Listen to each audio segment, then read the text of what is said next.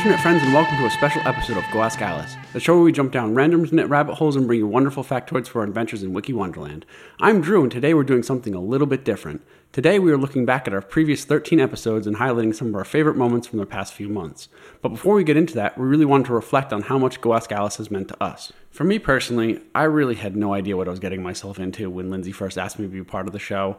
Um, I had previously been asked to be on podcasts and things from other people, and those sort of projects never never came to fruition or never really got off the ground ever.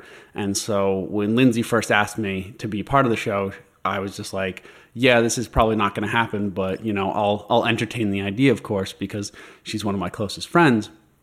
And so when she first told me that we were doing a podcast with someone from you know, someone she met two years ago at a conference. I was like, great, this is definitely not going off the ground. And then she told me that she lives in Melbourne, Australia. And I'm like, great, this is really, really not getting off the ground. But then, you know, we had a group chat that, that got established and we met on Discord and it just, you know, it started to really materialize in a way that I just wasn't expecting at all.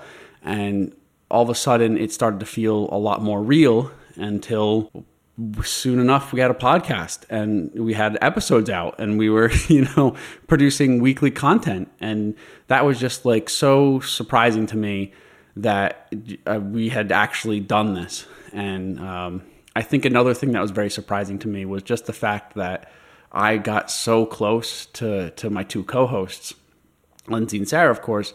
And lindsay and i had always been been close since college because you know college was a great time but Sarah, you know, Sarah, I would have never met outside of just doing this podcast. So when we met on Discord, it was just it was just incredible because she vibed so well with Lindsay and I, and she really just um, she really was just great and she laughed at all the stupid shit that I say. So, you know, she gets an A in my book because of that because, you know, uh, not many people laugh at the stupid shit I say.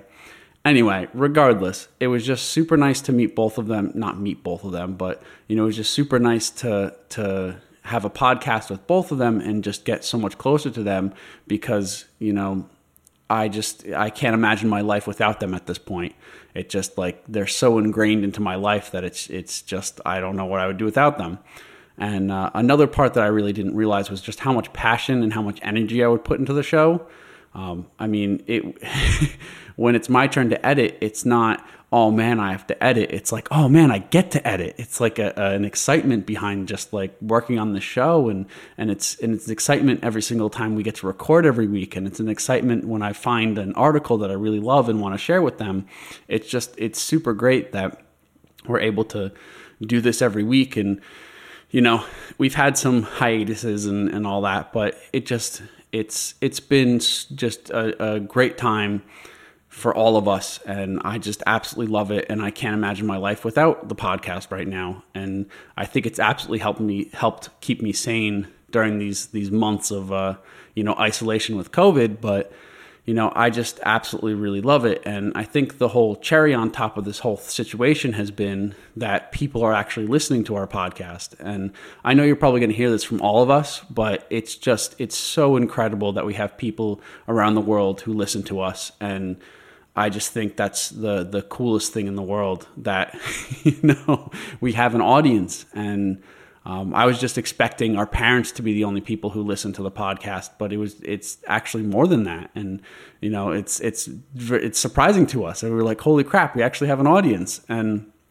I think this whole this whole process has been just like made even sweeter by the fact that we have an audience. And I have all of you to thank for that. And I think that's just you know the the most incredible part about this whole experience has been that you know what we're producing and what we're putting so much effort into has has actually been listened to. And, and it's it's actually a, a you know a decently good show at the end of the day. I mean uh, speaking from someone who's actually making the show you know i'm a little biased at this point but um, i actually think it's a, a decent show. And, and i really love producing it and i really love being on it. And i really love my two co-hosts. So you know, at the end of the day, I think this is just one of one of my favorite things that I get to do.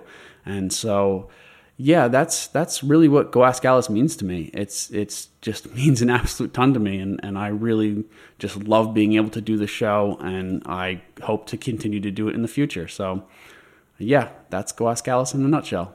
So, without further ado, I'd like to introduce you to my favorite moment from the past 13 episodes of our podcast. And this comes from episode 11 Ask Alice about ancient witches on life support. And my favorite moment has to be just the whole discovery of witchcraft section that Lindsay brought to us.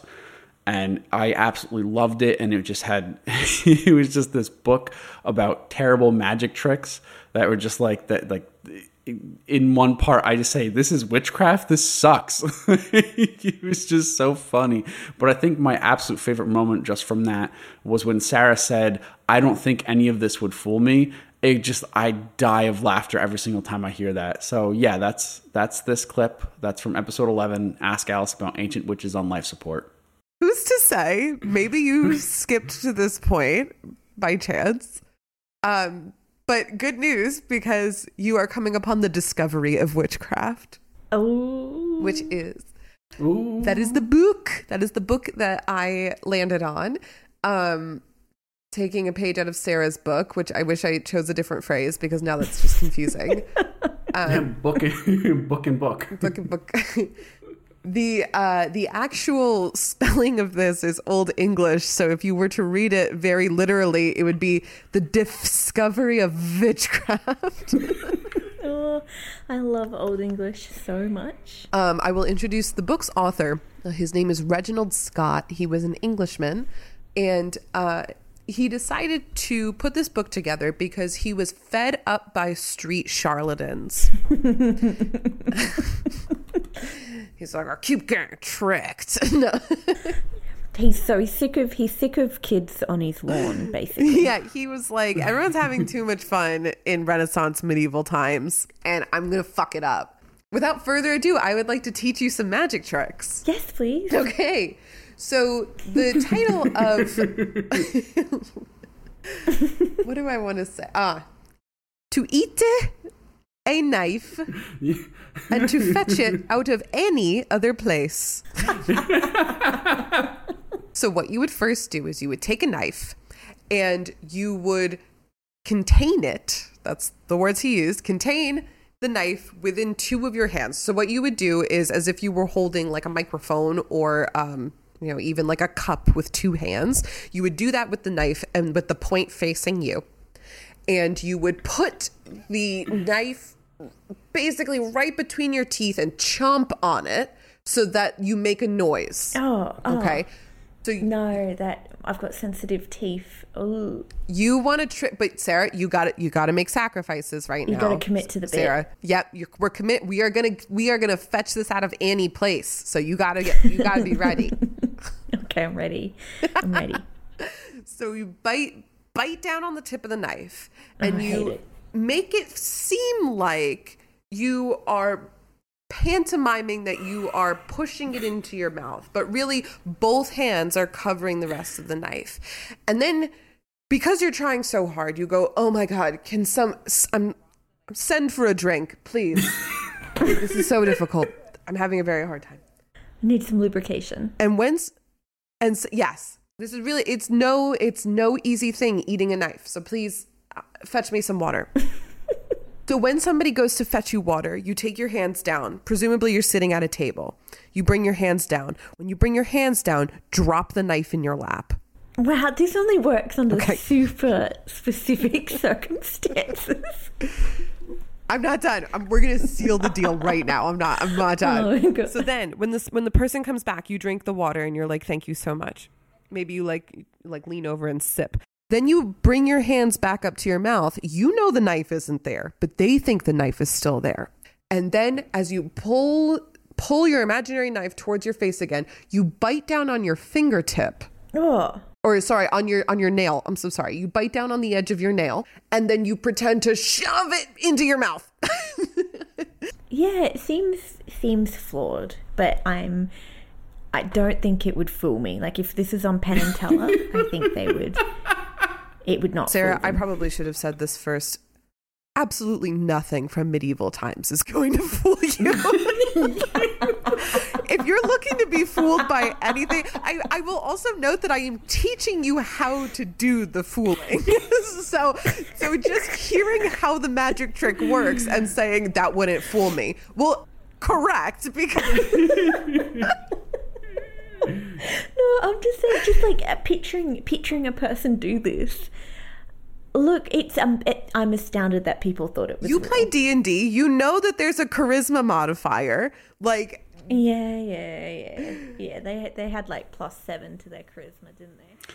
Yeah, so that's my absolute favorite clip. I think it's the funniest thing when Sarah says, like, I don't think this would fool me. And Lindsay's just like, yeah, of course it wouldn't, because I'm teaching how to do the trick. And also it's medieval times. So, you know, like what they have, what's, what's going to fool them is not going to fool you. So I just found that very, very funny. And I absolutely just love that moment.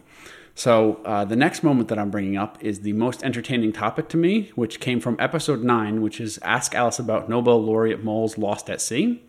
And this has to be the topic of foghorns, which I absolutely loved because it was just so funny. Like a foghorn just seems so like yeah, of course you're just going to use a horn, but just the the creations that they made to before a foghorn was invented was just so funny, and I absolutely loved it. So this is episode nine. Um, Ask Alice about Nobel laureate moles lost at sea. if you just never really thought that hard about boats like me. Um, in the fog it's very hard to see uh, light of course. So um, a lighthouse is not going to be very helpful in telling you when you are close to land aka danger if you're traveling at a high speed. So foghorns were important as a way of penetrating the fog to let boats uh, know like hey this is where the port is or you should come this way It's like Okay. a little siren Um, siren sound to help direct them. Exact.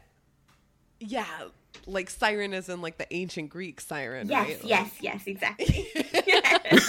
I got you. It was very poetic. but the first fog signals were actually developed in Europe in the 1700s. It's a relatively new invention. wow. Relatively. I can't stop laughing at the thought of this.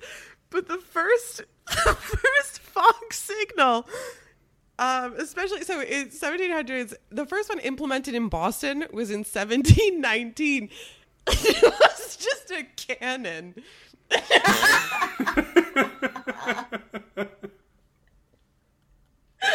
just, Oh my just imagine like, oh, there's fog. Boom I think what's so funny to me is that if there's fog, like no one can mm. fucking see anything. So you're just blindly firing a cannon like into An- anyway, so so the way this would go day to day is that lighthouse keepers, when it was really foggy, like you can't just shoot off one cannon and be like, oh, everybody knows there's fog here and everyone knows where the port is. Like, no, you need to continuously shoot off cannons to let ships know that it is still foggy and we are still here. so, so lighthouse keepers for fucking days would shoot off cannons repeatedly from the lighthouse. And so another idea that Go on. another idea that they came up with was a giant metal triangle.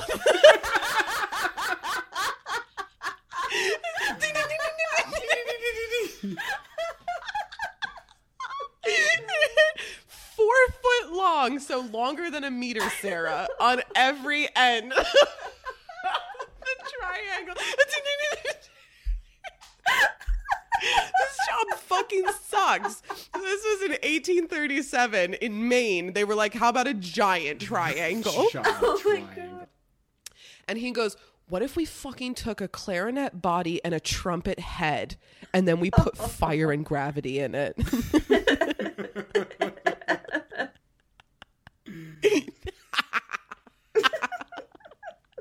what if we just made a really big, annoying clarinet? like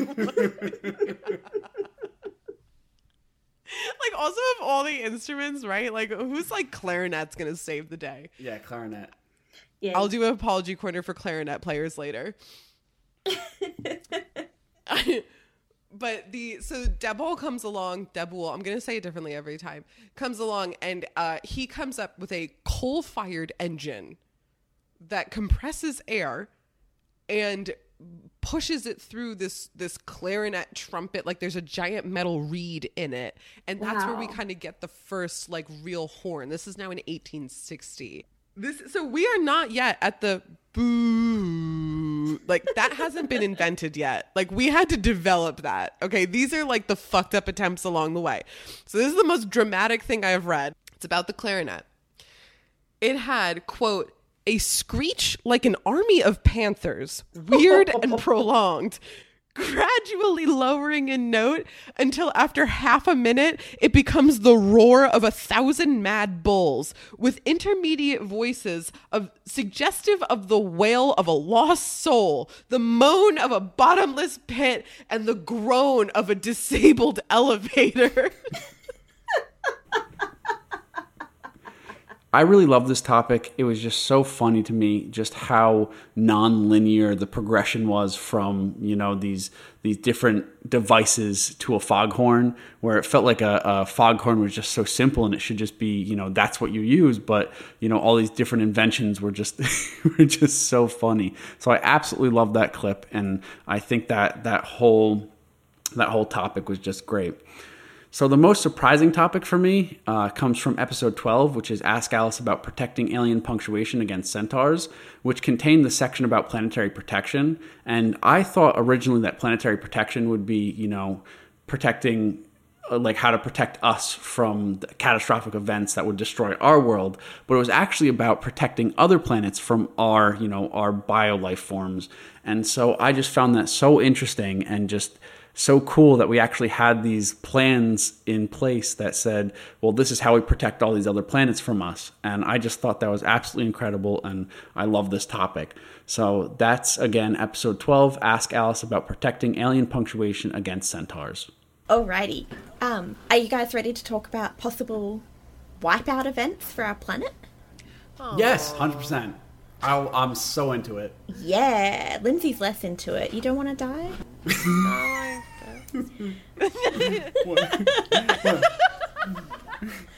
you're making me What big girl doesn't want to die? Yeah, and so I landed on planetary protection thinking it was going to be about how to protect our planet from like aliens or asteroids or, you know, um, did not read the first sentence that says not to be confused with planetary defense. which is precisely what you proceeded to do yes, exactly. um, so I missed that because I wanted to scroll down to the history and I started reading the history and realized I was on the very wrong page. Um, but it was still very fascinating. So I'm going to give you some planetary protection and some planetary defense, if, if that's okay with you. Sounds yes, great please. Actually, Oh. about protecting other planets from us because we we are the issue. Oh, I like this. So it's uh, mainly uh, the other planets that we share the solar system with. So, you know, like Mars, Jupiter, Venus, all, all of those good ones. Uh, chuck in Uranus for some giggles. Um, but yeah, so it's protecting them from us when we try to explore them because our our Earth is manky with all sorts of organisms and germs and viruses and and all of this like we're we're steaming with life here. Like we have so much life which is great for earth. Not great though if you're taking it to an alien planet or um, a planet where we don't know the full um, spectrum of what is alive there. So we don't we haven't found life outside of earth yet. But just say if mars did have very delicate single-celled organisms we wouldn't want to completely wipe them out with a virus or with a, a microorganism that we've accidentally sent on one of our spaceships there. So uh, what I found really interesting was not all places in the solar system are treated equally, which why would why would they be? Humans, we have trouble with the idea of equity and equality, equality, which I like to think our generation is highly working on. Um, but yeah, it turns out that some places you go in the solar system, eh, less less important to keep clean. Wow. Which I thought was really fascinating. So there's Yeah. different, yeah different categories of um, like recommendations for how clean and sterilized anything you send could be, and so I'll, I'll give you some category examples. So there's there's technically four or five. Five we haven't gotten to yet, but in the future we could get there. Yeah. Yeah, exactly right. And so this is where we get to category four, which is probably the most um, important. And so this is um, landers or probe missions to the same locations as category three, so places of interest like that include uh, Mars and the moons of Jupiter and Saturn, and some asteroids as well. Um, and so this is uh, one of the highest ones with category four because you want to be able to sterilize the entire spacecraft and landers uh, before actually packing them up and sending them over. So you need to have a really low probability that any of the microorganisms that are left on these uh, would interact with with your investigations on the surface or could negatively in fact uh, impact any indigenous organisms that are on the surface of this planet or moon that you're going to which is really tricky to try plan for and and that hopefully in our lifetimes we will see humans bringing back uh, Mars rock samples or Mars dirt samples, which will be really, really cool. We've already had some asteroid sample um, brought back as well last year. Some sample landed uh, in Australia in its closed little sterilized box um, and is hopefully being analyzed right now, which is crazy, crazy cool. Um, but yeah, something that I didn't fully consider was really, really important. Yeah. So do they just like in the rover just put like six Ziploc bags on top of each other?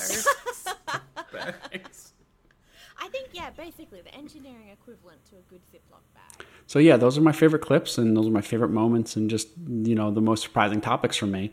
And I absolutely love all of them, and just I can't wait to have many more of these in the future. So up next is Lindsay.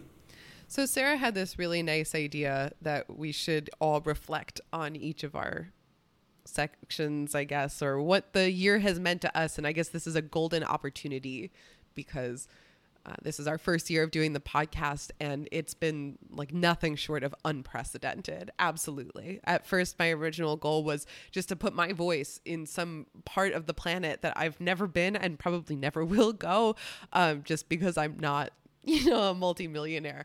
And that's already happened it, like over and over again. And I just can't express how delightful that feels. Um, just it, and incredibly humbling to think that somebody, some perfect stranger, has has listened to me talk. So if you're listening now, hello, and I love you, and I can't wait to meet you one day. Um, just amazing, amazing.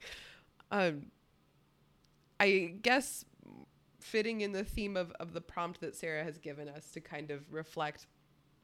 I thought long and hard about like what I wanted to say about what the podcast has been um, through this, you know, time capsule of an episode.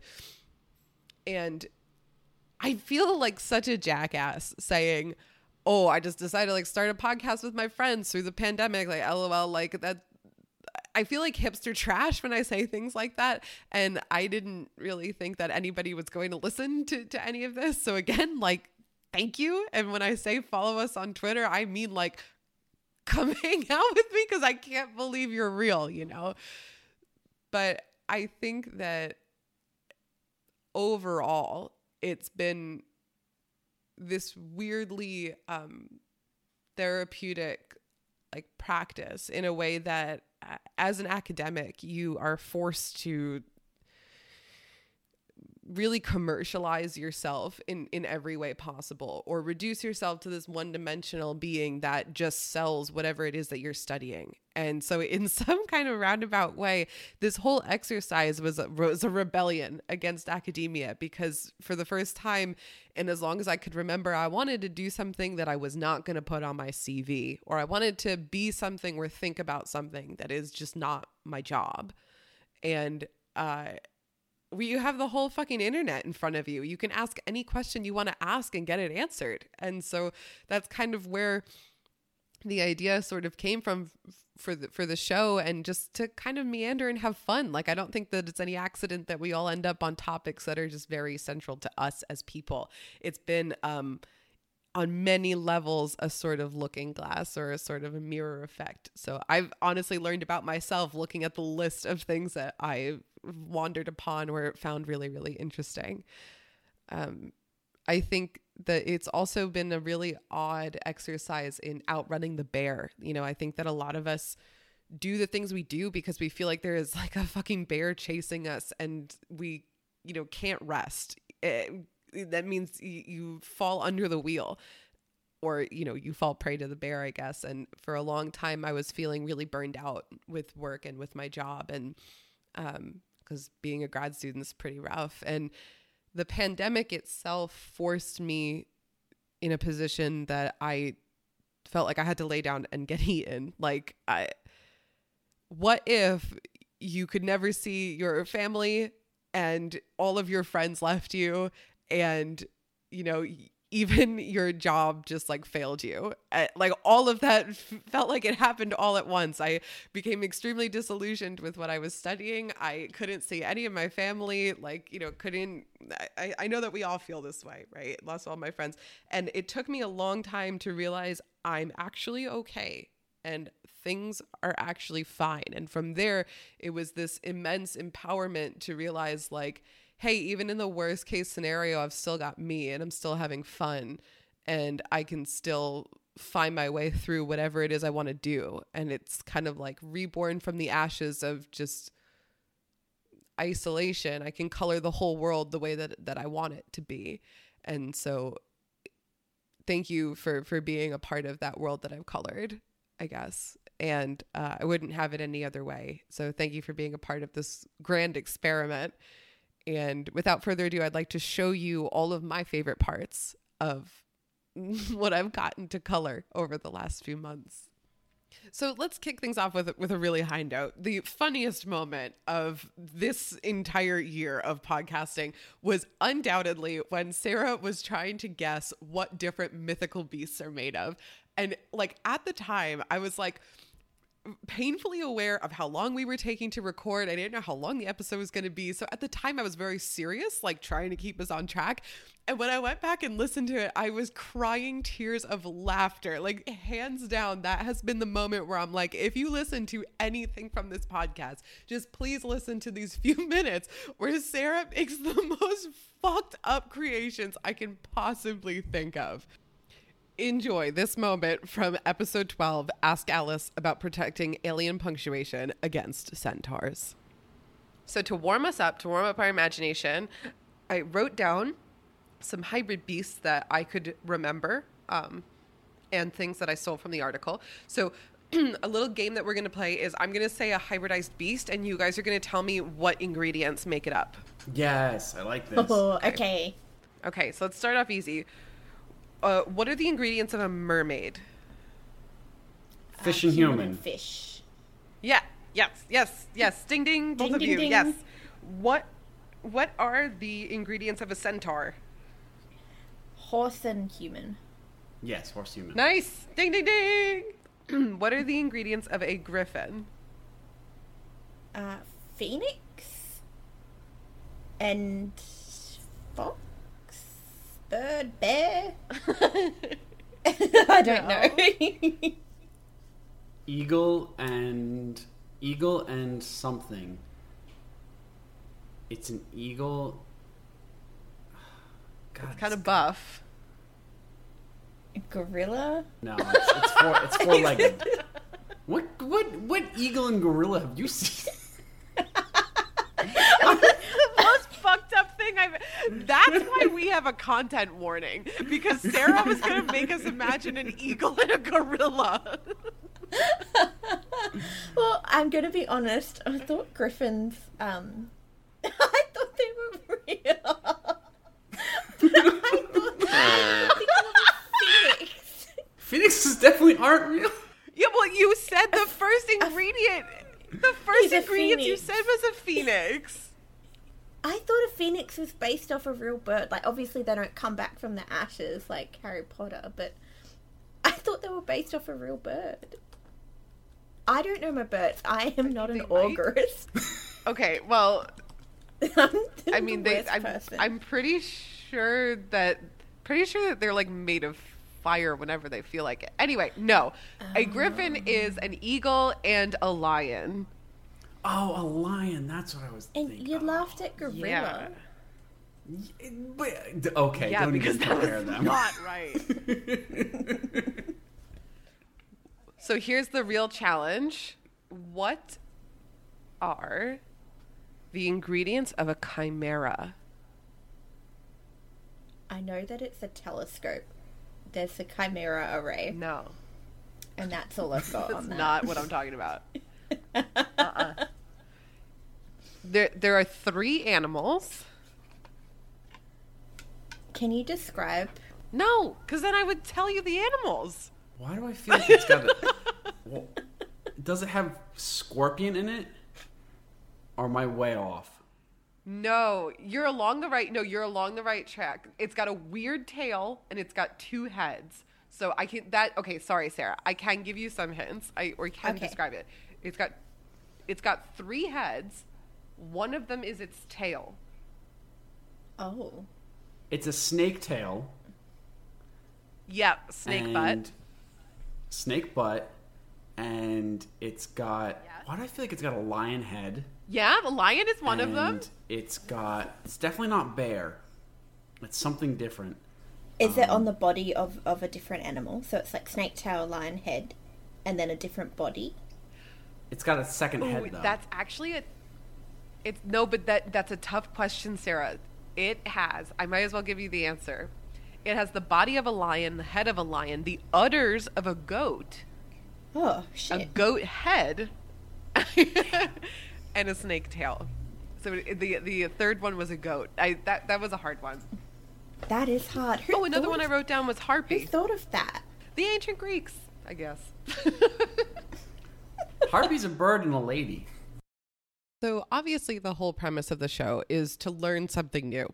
And when every episode is an opportunity to learn something new, um, it's very hard to look back and try to figure out for myself what was the most entertaining or exciting topic that we ever talked about because they all left an impression on me. But I think that if I really had to choose which one like fucked me up so bad that I was thinking about it days later in the shower, that would definitely be the time that Sarah was talking about Lazarus Taxon all the way back in episode 5. Ask Alice about rising your drunk genius from the dead. Because how do you lose like like a whole species? like did you check everywhere and then like when you find it again and it's like a tree that hasn't moved i like i don't know just this one this one really stuck with me so i hope it sticks with you too Okay, are you guys ready to learn about Lazarus taxon? Yes, Yes. please.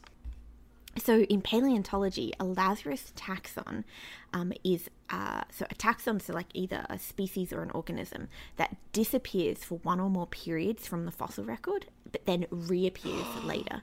So it's something that looks like it has either gone extinct or have, has been completely wiped out from the record. So, um, most likely was extinct, but then they find it either in later fossil records or living in real time, which is really, really cool. Oh my god. what I found was really fascinating is that basically, so this Lazarus taxa or this this phenomenon that we see is completely an observational artifact, and so for this, the this artifact, so this observational artifact occur, occurs because of the way that fossils have been uh, either preserved or are found and then studied. Because when you think about it, so fossils, we only get to look at very specific areas of the world when, when we go fossil hunting um, or when we take big core samples. It's not like we're able to sample every patch, so it's quite sporadic. Uh, conversely, on the other side, back when these things were existing before becoming fossilized, not everything gets fossilized. So you have to exist in a very, or you have to die basically in a very unique circumstance with the right type of um, floor bedding under you, the right type of environment to be able to become a fossil. That's that's fascinating. So, are there examples of how this has happened before? Yes, I'm so glad you asked. I, have I have three examples of my favorites that I really liked. Um, so we're going to start with the Leo Tang Rock Rat. Okay. Which, if you say that three times fast, it turns into gibberish. so he's really cute. I'm going to send you a link to him because I, I clicked on him because he's pretty dang cute. Chubbier, he's got a bushy tail. Isn't he cute? yeah. He's a happy little guy. He looks like a like a really tough chinchilla. But until very recently, they, they were thought to have gone extinct about 11 million years ago. And that's where they kind of drop out of the fossil record. They're not seen anymore, so we just assumed they were extinct. And then fast forward to 1996, uh, someone discovered a living one of these and was like, "Oh, he looks very similar to this fossil." And it wasn't until they did a full analysis that they're like, "Oh, he is this fossil." And so he was kind of like brought back from this dead, which I thought was really really cool. Um, and so my next one is not as cute because it's a tree, um, but this is something called uh, the Wollemi pine. Um, and I, I was really interested in this because it, it was from here in Australia. So uh, it was found in a, in a few different fossil records. Um, and so they thought that this was a type of pine tree that had completely gone extinct. They'd never observed it in the wild in the extensive um, like research they were doing into Australia's rainforests, um, they'd never seen it in the wild. Uh, and then again, it wasn't until the late 90s, or sorry, mid 90s, so it was 1994, that someone discovered a very similar type of plant in this ro- uh, rainforest. Um, and so when they went investigating, they realized that this plant was growing right next to the original Wollemi pine. Um, so I've got one more example of a true like Lazarus uh, taxa. So this was found in fossil records and then rediscovered living, um, and this is called a bush dog, and these are found in Central and South America. Look at that little face and the little tail. So yeah, thought to have gone extinct and thought to have been one of the like the ancient relatives of modern day doggos that we have um, until in 1843 one of these um, researchers identified him again but they didn't realize it was exactly the same thing so they kind of they put it down to a different uh, species and uh, same genus but different species um, and then a few years later they, they realized in the 20th century so you know 50 50 or so years later that this was actually the exact same taxa as the original fossilization.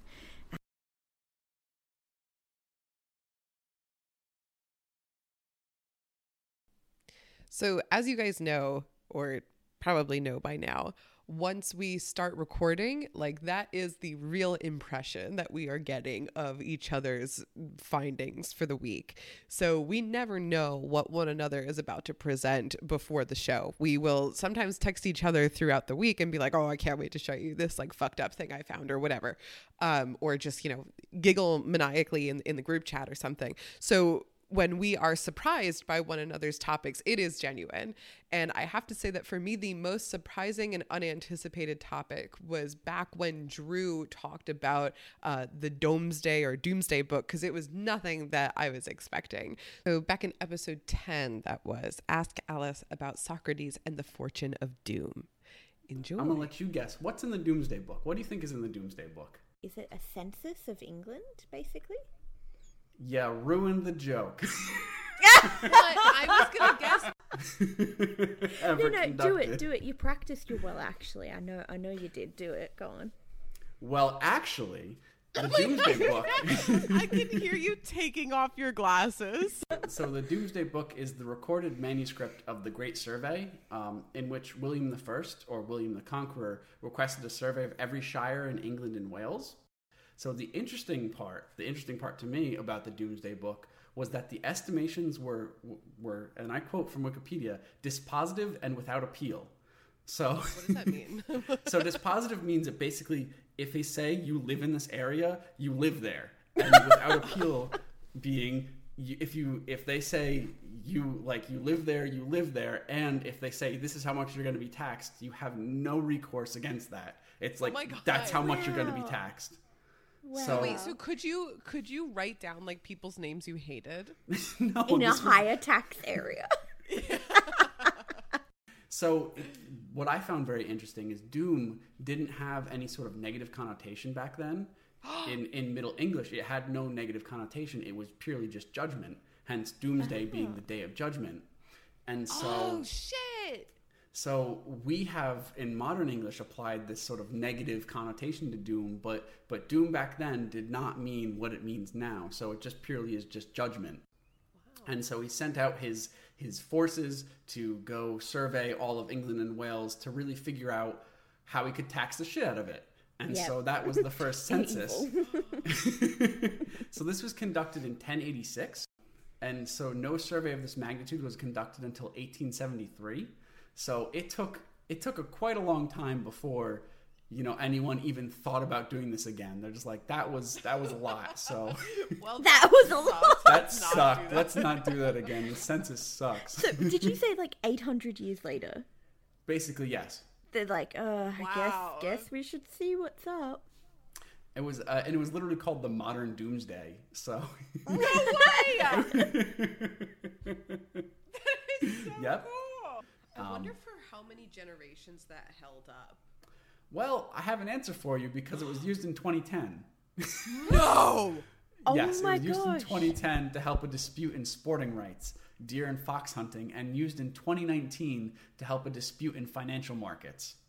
Are you serious? So, so even today, the Doomsday Book is involved to settle land rights. So the composition of the of the Doomsday Book was the Little Doomsday and the Great Doomsday.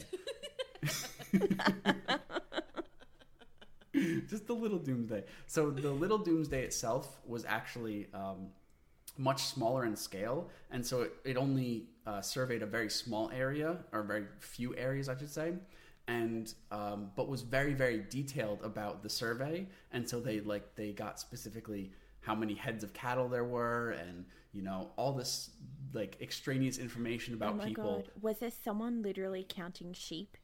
Yeah, probably. Wow. And so they had all this like ridiculous information about a very small area. And then the Great Doomsday, they kind of realized, well, shit, we can't do that again because that sucked. And so they, they recorded um, the rest of the areas that were not touched in the Little Doomsday and did it in much, like broader much strokes. yes, yeah, much less detail. That's the word I'm looking for. Okay. Um, they recorded it in much less detail. It is on the internet right now. It is 100% on the internet right now. You could look up the Doomsday right now. Oh my god. The article. So yeah, I saw I saw a few of the pages, and they're just like they're just like tons of writing. It wasn't. it wasn't. It wasn't super interesting. Like it wasn't a like an art book or anything. It wasn't like you know those fancy. I know. I know. I They're just, just like- you, I love that you clicked on a book and you're like, "There's tons of writing in here." No, no. I meant it wasn't like a fancy art book. There's a bunch of bunch of words in this book. Come on. Hello, Drew again. Uh, I'm editing this episode, so I- I'm back. I'm back to talk to you some more. Um, but I absolutely love these clips, and I think Lindsay did a great job picking them out. And I, you know, I'm a little jealous about a few of them that I didn't get to pick them. But anyway, uh, they're pretty great, and I think Sarah did a great job too. So up next is Sarah, of course. Well, hello everyone. It is Sarah here, ready to dive into all of my favorite parts from this year's Go Ask Alice. It has been a crazy wild ride considering that I messaged Lindsay out of the blue after two years of, of not speaking to each other just because we we met briefly at a conference we got on like wildfire and then we we got on with our lives um, and occasionally we'd send each other you know, shit posts on Twitter. But I, I messaged her out of the blue at, at sometime in the middle of this year and was like, hey, I vibed with you so much. I would love to just hang out with you. And I think it would be fun to make a podcast. And thankfully, she also vibed with me and she too thought it would be fun to make a podcast. And so as we were going through all the ideas of what we would want to do, because we're all wildly curious about different topics and different interests. And even though we're astrophysicists on a daily basis learning about physics, that you know, we want to learn more, more than just physics. We both love things that are spooky and kooky and a little bit, you know, dark history, dark tourist type of vibes. And we were excited to just go down rabbit holes, starting on, you know, very innocuous pages and see what we could find that interested us. And so as we were starting this idea, she's like, hey, I have a best friend, Drew, who is literally the funniest person I've ever met. Would you like to meet him? And we'll see how it goes. And I was like, yes, absolutely sure. So we all met on Discord, and I had tears in my eyes within the first five minutes of talking to Drew because he cracked me up so much. He's like a brother from another mother. We love Drew so much, and he fitted in with just our general kookiness so well. And that is how the podcast kind of began. And since then, we have had so much fun going over almost 40 different topics, all weird, wonderful, from everything from nature to sci fi to product placement, which I never thought I would find interesting. But thanks to Drew, I now do. And we've had so much fun learning about where you guys, what you guys find interesting what you find on the internet as well. And so I am so excited to recap some of my favorite things that have happened over this year. And a lot of, a lot of some of my favorite things were actually not in episodes. So some of the greatest things that happen are actually when we're planning the episodes, planning what the question of the week is, planning what the topics are. And it's the cryptic messages that we get from Lindsay about what her topic is going to be or what her answer to the question of the week is going to be that keeps me on my toes waiting to hear it when we're recording, which is so much fun. And so, without further ado, here are our favorite moments of the year. So, one of my favorite moments that sticks in my head and makes me laugh every time I think about it, it wasn't even a topic from any of our episodes. It was just this random snippet in one episode where Lindsay puts her foot in her mouth with her pronunciation of words. And so this topic is from episode 7 called Ask Alice about carving a disguise against AI moles.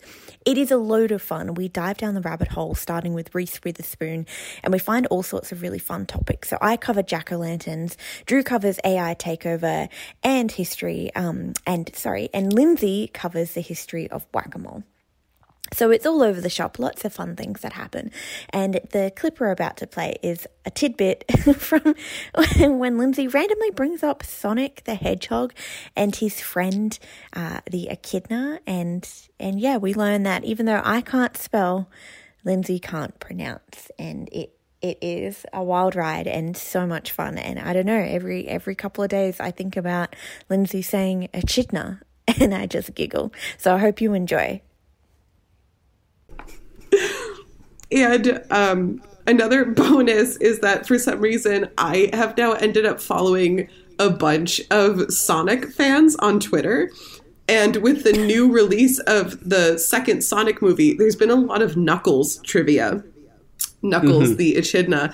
And did you know that Knuckles the Echidna was originally Sorry, based sorry. off of. Are you saying the echidna?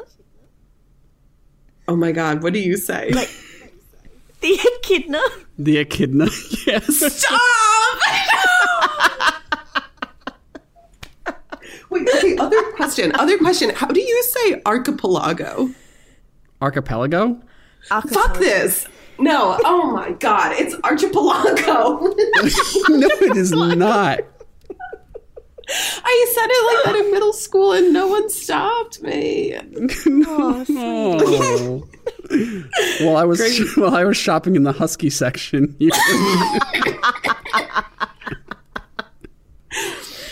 This world is going to shit. Uh, okay, well, What did you find out about Knuckles the echidna? Knuckles the Echidna was originally originally created after the Rastafarian flag. Oh, wow. really? Yeah, and he was supposed to have a Jamaican accent. And then, according to this article, um, he is now of Mesoamerican descent. Yeah, that makes sense. Yeah. Do you, but do you guys have echidnas? You have porcupines in America, don't you? I don't think we have echidnas. I'm I don't pretty know if we sure an echidna echidnas. is a native animal to Australia. Do we have echidnas. Oh, how do you spell echidna? I wouldn't know. Do we have echidnas in America? Clicky clack. Clickety clack. Don't talk back. Spiny anteaters. I don't know.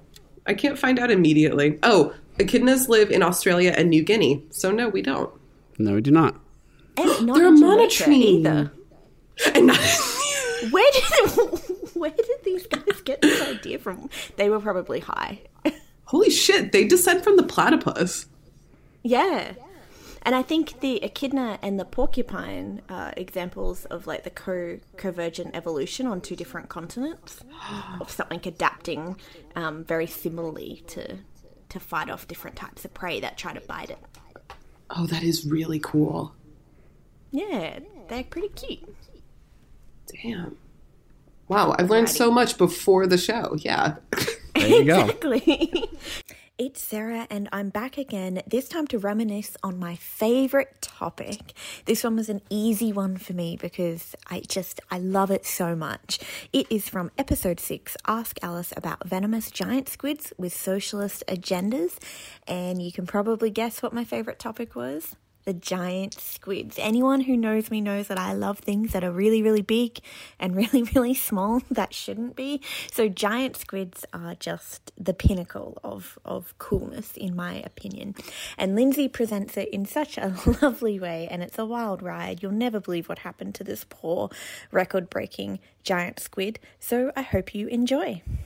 really put yourself there. So it's 1878, and um, the person Sarah just talked about, whose name I can't pronounce, just died in 1876. Um, the world is like up and coming. Like we just kind of discovered the internal combustion engine or invented it or whatever. Like the typewriter was discovered, or not really discovered. Discovered Discovered in the it. wilderness of America, they found a typewriter. Uh, right. Somebody discovered a typewriter in the jungles of uh um you know, the, there's stuff that's like I'm pretty sure. So Bissell invents the first vacuum cleaner um, in 1876. Very important item. Yep, the telephone, the first version of the telephone by Alexander Graham Bell, also was invented in 1876. Moving pictures first came about, the phonograph, and we are a year before the light bulb is invented. So we're really on the cusp of all of this new technology. Um, okay. And Thimble Tickle earns the Guinness World Record on a chilly November day. It's a very, very, very small, uh, like fisherman's harbor sort of an area. In fact, when the area was founded, it had about 67 people living Oh, in the settlement. And looking at um, like kind of a, a histogram of different uh, population sizes, sometimes as few as 11 people lived in Thimble Tickle. Today, it's closer to about 92 people. So a very, very small fishing little Do you think they are all related? I mean, at the time that there were 11 people, sure. You know, I mean, probably. One family. Yeah. and so it's a chilly November day on in 1878, and three men are out in a uh, fishing boat. And they realize that the waves start to get really, really rough. And we know from secondhand accounts of the day that the men saw something that they described as a devilfish. In hmm. fact, it is also known as the thimble tickle specimen. Oh, Oh. And I love that the Wikipedia article says it was so so the direct quote is it was not far from the locality where the other devilfish was cast ashore. And the name of this What, other there's more? this other devilfish is called the three arms specimen. And at first I'm like, holy shit, what has three arms? Like advanced legs or whatever the fuck. Um, Modified legs. Modified Modified legs. legs. No, it turns out three arms was just another shitty name of a place. So both Thimble Tickle and Three Arms are just the names of these fishing towns. Actually has nothing to do with the devilfish. I'm kind of glad. And so, in this shallow water where the men are um, about to go fishing, they encounter a giant squid. Oh my god, that's amazing. Yes. So I love giant squids. at some point, a giant squid had come into too shallow water and was thrashing around near the fishing boat. oh, And yes, he was lost. you feel really bad, exactly. But the guys on the boat, because remember, this is a fishing town, are like, oh shit, this is a massive fucking fish. Like, this is great. And gotta so, We're gonna Catch it. feed ourselves for 20 years. so the world record is that this is the largest giant squid that has ever been seen by humans. oh my god, wow. And so I'm putting you right back in the place of, of the discovery. 2nd of November, 1878, this giant squid, stuff of nightmares, is thrashing around and it has these large glassy eyes and these massive suction cups that have a diameter of about 10 centimeters across. Like it is. is would have thought it was like the Kraken coming to get them. it is enormous, Sarah. It measures 58 feet or 16 meters long. Oh my god, that is a big squiddy boy. Bigger than the snake you ran over. it's huge. It's a massive squid. I would be terrified. Imagine how big its beak would be. yes. Oh, I know. And so No. the thing is like uh, churning the water and it's like thrashing all over the place. These arms are just so monumental that they are trying to dodge the, the thrashing arms. There's black ink everywhere. And they say, All right, we're fishermen. And like this is like some some huge some huge massive fish. Don't go anywhere. And so they Just wait right there. they wait right there. So they they're like you know hang on hang on. So they they wrap it in rope.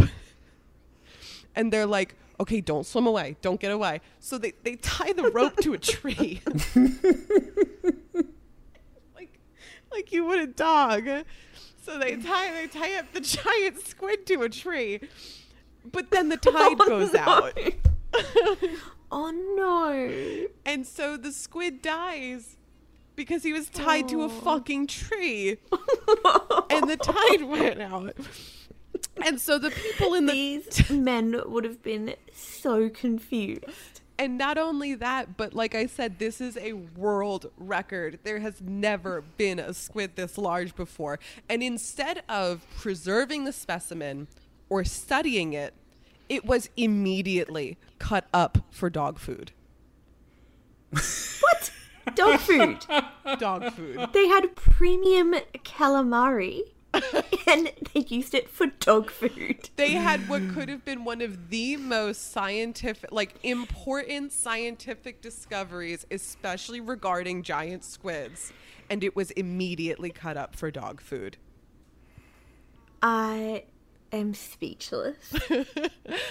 what's also kind of amazing is you know no pictures survive and it's all kind of secondhand accounts of the people who were there. The there there were three fishermen like i said. Two of them still remain unnamed. Like this was very poorly documented. And so it's also been a little bit controversial as to whether or not this is the largest uh, giant squid because there's scant Pixar, it didn't happen. yeah, I mean, I think that they are sure that it happened, but part of the science or finesse of measuring a giant squid is actually a little bit involved. So there are parts of the um, the arms, I guess, that are a little bit uh, elasticy. So nobody knows if the parts of the squid were stretched all the way and then measured, or if they were left to relax and then uh, Yeah. measured. So what's tricky is they like nowadays we have enough data on giant squids that there's uh I think that there is speculated I'm trying to somewhere I had like a quote of like how many different species of giant squid people think that there are. So you know there is some diversity among them, uh, but the idea is that the thimble tickle specimen was so big that people think that maybe it was incorrectly measured. And I love that in the mm. Wikipedia article, one of the reasons that this could have been poorly measured is because at the time people just counted paces. they just walked next to it. You might have just had someone with really tiny feet walking next to the giant squid. Or they're like, you know, I sang Mary Had a Little Lamb three times while I walked along the side.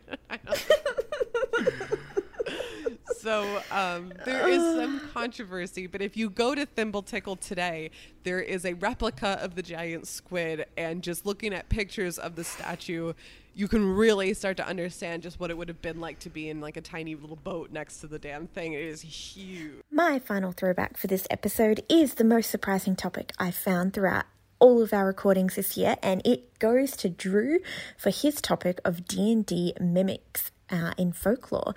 And i thought this was awesome. So not only do i play d&d and have come across a couple of different minute mimics um, i loved that this was rooted in ancient folklore and uh, other other things that happen in nature um, and i think it's really fascinating. And so if you want to learn all about it apart from this clip and hear the rest of what we had to say you can go listen to episode 3 uh, ask alice about mimicking the cock lane ghost to curse your lover it's a great title, and I promise it's a great episode. And just a little hint of why I love this clip so bloody much is because we talk about D and D, Ted Bundy, and fish becoming testes, all within like a minute of each other. So it's a wild ride, and it's fantastic. I hope you enjoy. So uh, the idea of a mimic itself, like the the creature itself, is is from the 1977 Dungeons and Dragons. But let's get into where it actually comes from because that's where I got to. So um, so let's I let's start with the idea of nature, or not the idea. of nature. let's start with Another another nature. What a theory, concept. The idea of nature. okay, so let's start with nature, as this idea is as old as the predator and prey dynamic. So, this type of mimicry is called aggressive mimicry, which is also compared to the story of a wolf in sheep's clothing, which we'll get to later. But basically, the idea is to present oneself as something innocuous in order to have the mm. prey let its guard down and then attack, of course. This is like Ted Bundy. Yeah. Oh God. Disguising oneself as a normal human. Yeah, there you go. Yes, pretending like what did he used to do? He used to wear a fake cast to to look vulnerable. Oh, He's that's just a mimic in real life. he's a mimic in real life. I don't like that. Oh. No, me neither. Good riddance. yeah, good riddance. Um, so this is, of course, seen throughout the natural world as you know a predator can't simply just walk up to prey without having some kind of ploy. So um, yeah, let me just put you in my stomach. You know, there's no, there has to be something that the prey that the the predator does. So I'm sure we can all think of examples, but here are a few of my favorites. So um, Okay. anglerfish and alligator snapping turtles both use little lures. Yes, So anglerfish so incredible. yeah, they're they're weird. They're so weird. Their whole mating thing is oh. so weird We're too. not going to talk about it. Yeah, the little the male anglerfish like fuses himself to become like a bag of testes on the side of the female. Yeah. Yep, hundred percent. It's wild. That's that's anglerfish mating. I love it. I, And they're it- weird little creepies. It could even do it with more than one male, so it could just have like a bunch of just just. okay, okay. Uh, but that's mating, and we're talking about eating. So anglerfish and alligator snapping turtles both have little lures that they put out. That you know, a little fish is like, "Oh, great! This this is like a little fish that I can eat," and then just like finds jaws at the end of it. so uh, that's that's a form of aggressive mimicry. Then there's Venus flytraps use brightly colored leaves to pretend to be flowers to attract insects. So you know, flowers are very brightly colored. So Venus flytraps leave the inside of their you know, quote unquote mouths to be very colored, and then you know, flies are like, "Oh, this is great," and then you know, the uh, the fly trap closes, and you know, that's history. so finally, finally, we get back to my boys, the cleaning fish. Yeah, I So love there the are- cleaning fish. Oh, from last time. There are fake cleaning fish that look exactly like the regular cleaning fish, but instead take huge bites out of the the host fish that's being cleaned, and then flees before the host fish can figure out what happened. So it ruins the whole relationship of host of, of host and cleaning fish because it just like bites the host fish and just like I'm out, and then the host fish is like, "What the hell just happened?" Yeah, right. Oh, that's so sad. so He's like, I'll never trust again. I'll never trust again. I'm never coming back here. oh, yeah. So that's uh, that's that's it in nature, and those are a few of my favorite examples. Um, so now let's move on to folklore. Yeah. Uh, as I mentioned before, the story of wolf in sheep's clothing is often used to equate to aggressive mimicry, and this story roots in biblical writings in which Jesus, during the Sermon on the Mount, described being aware of false prophets, which come to you in sheep's clothing, but inwardly are ravaging wolves, or raving wolves, sorry. I don't know. Ravening wolves, I don't know God. why. I thought you were going to tell me that Jesus dressed up in like sheep's clothing or something like that. Jesus, to get more followers. clothing. Uh, sorry. No, no, it's fine. I just I have an image of Jesus in like a sheep, and he's just like, "Beware of sheep." Yeah, like I don't know why I can picture him with like a sheep carcass over Oh, over his shoulders, Oh, Jesus. trying to blend in. yeah. Sorry, please continue. uh, enough blasphemy for the for us. it's enough for one day. enough for one day. So the first fable concerning a wolf disguising itself as sheep came to us in the 12th century by the Greek writer. Here we go, Nicephorus What a name. uh, in in his work called Progymnasmata, which is rhetorical exercises. And basically, the story goes that a wolf takes the disguise of a sheep and is locked in with the sheep during the night, but is killed by the shepherd when the shepherd wants to have sheep for supper. So basically, the shepherd finds the wolf just sitting in the, the pen and is just like, "What are you doing here?" and just stabs it. so, and that's that's the story. Um, so there are quite a few other variations of the story of wolves in sheep's clothing uh, throughout history, and it's just like this idea of a dangerous creature disguising itself as something innocuous is just seen throughout historical writings, which I found very, very interesting. And that was kind of like what I I would call the basis of a mimic is is that. Um, but now let's actually get into monsters in folklore, my favorite part. So in medieval folklore, there's an animal called a mimic dog, which is a wild dog that could perfectly mimic human speech, behavior, and motions. I want it as a pet. yeah, right. Um, so these dogs ended up being fun dogs to have in courts and are not inherently dangerous, but other creatures, such as the crocotta, which is another medieval creature, could mimic human cries for help in order to lure people close enough to be eaten. Now, now let's move to Slavic mythology. So there's the concept of the Leshy. So these creatures usually appear as tall men, but have the ability to change their size and shapeshift into any form, plant, or animal, and can even shrink to the size of a blade of grass or grow to the size of a tree. It is commonly understood, and I, this is this is from a, an article. Commonly understood that leshies will lead peasants astray, make people sick, and even tickle them to death. And yes, I said tickle them to death. Oh, no. So I these creatures being tickled to death. I get very serious when I'm tickled. I'm like, do not fucking touch me. Um, so these creatures are terribly mischievous and have horrible cries. However, leshies can also imitate human voices and oftentimes lure lost wanderers into their caves to be tickled to death, which I find so funny. Uh, they aren't always evil, but do enjoy misguiding humans and kidnapping young women. So there you go. There's there's leshies, or or They aren't always evil. they're not always evil, but they love kidnapping young women. just- Ha! You thought you could get away without hearing me again, but you can't. You can't get away. I'm always here. I'm always here. But anyway, if you want to hang out with us further, you can go to Twitter, which is Go Ask Alice Pod, or you can hang out with us on Instagram or TikTok on Go Ask Alice Podcast. And uh, Lindsay and Sarah do a great job of manning those two things, and they uh, they post some really really great content. So if you ever want to hang out with us more, you can go to either of those two, either of those three, any of those three. That's the word for it. Anyway. Um, we love you, Robin, and uh, hopefully you join us in the future of 2022. And we're going to make a ton more episodes, so enjoy them. Bye bye.